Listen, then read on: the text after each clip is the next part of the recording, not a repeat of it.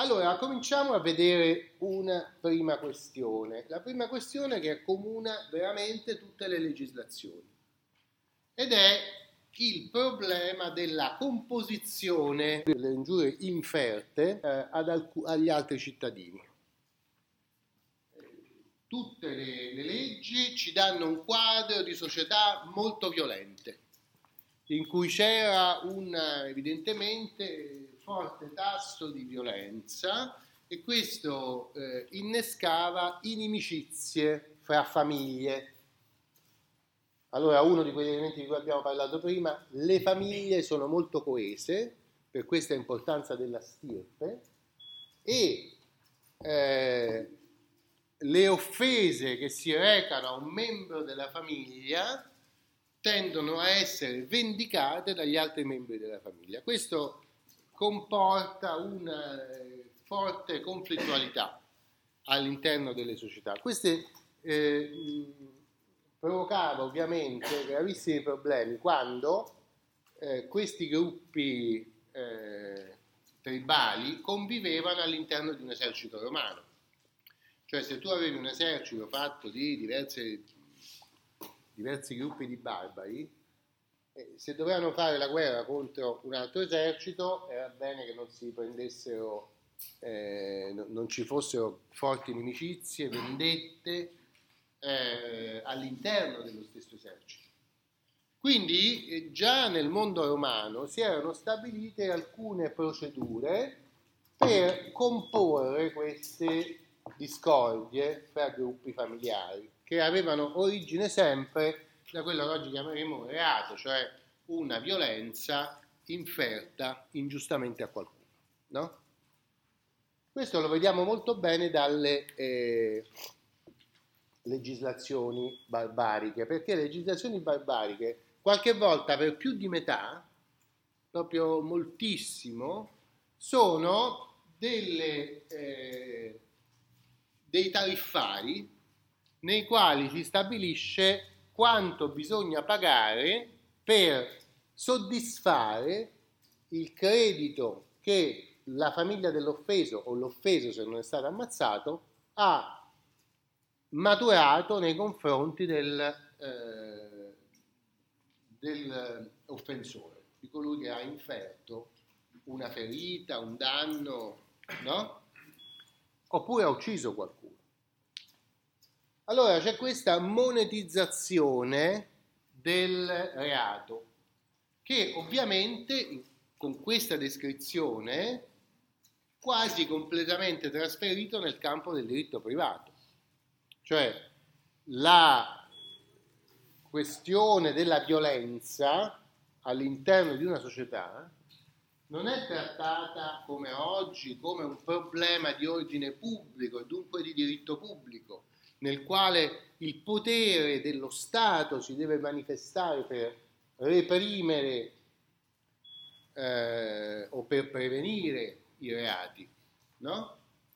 Ma invece è, è vista come una relazione che intercorre fra due soggetti privati nel, con diciamo, un'applicazione di un principio che è un principio di diritto romano, che cioè ex delicto dal delitto che viene commesso da qualcuno sorge un'obbligazio.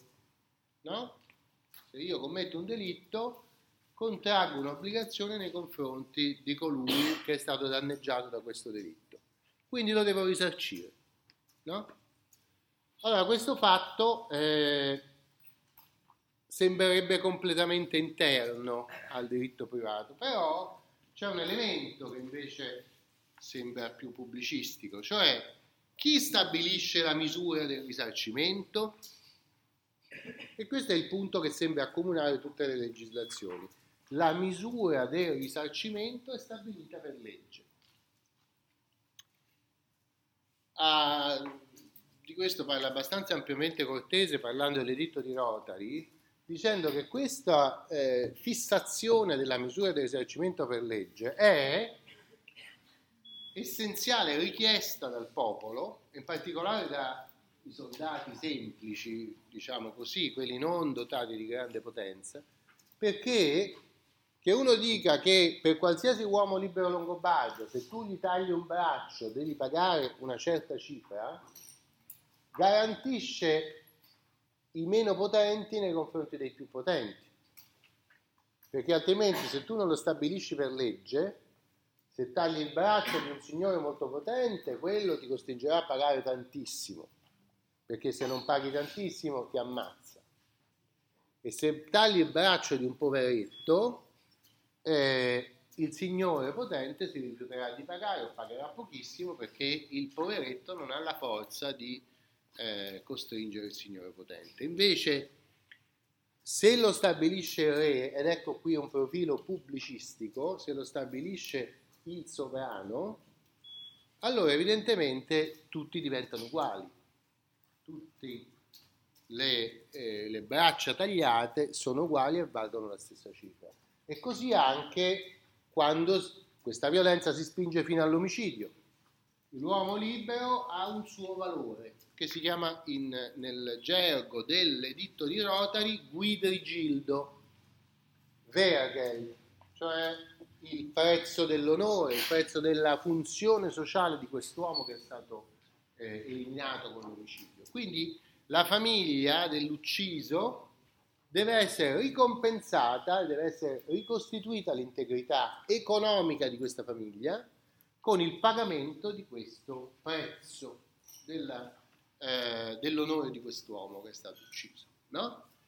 Allora vedete che in questo senso sembra che ci siano elementi privatistici nel, eh, nella trattazione di quello che chiameremo diritto penale, ma anche c'è un intervento di carattere pubblicistico perché la sovranità del re si manifesta nel momento in cui il eh, sovrano stabilisce il prezzo. Ora, questa è certamente l'origine di questa, eh, di, di, di questa attitudine diffusa in tutta Europa, è certamente molteplice. Io vorrei indicare due tipi di, eh, due tipi di matrici di questa, di, di questa struttura del, eh, del problema delle offese e della composizione. La prima matrice è di diritto militare. Negli eserciti eh, romani evidentemente bisognava risolvere rapidamente le questioni per evitare che le famiglie innescassero quello che si chiamava la faida, cioè una continua, continua inimicizia con danneggiamenti degli uni verso gli altri. Quindi il generale, il condottiero dell'esercito, tendeva a comporre i problemi imponendo un risarcimento che doveva eh, estinguere questa inimicizia fra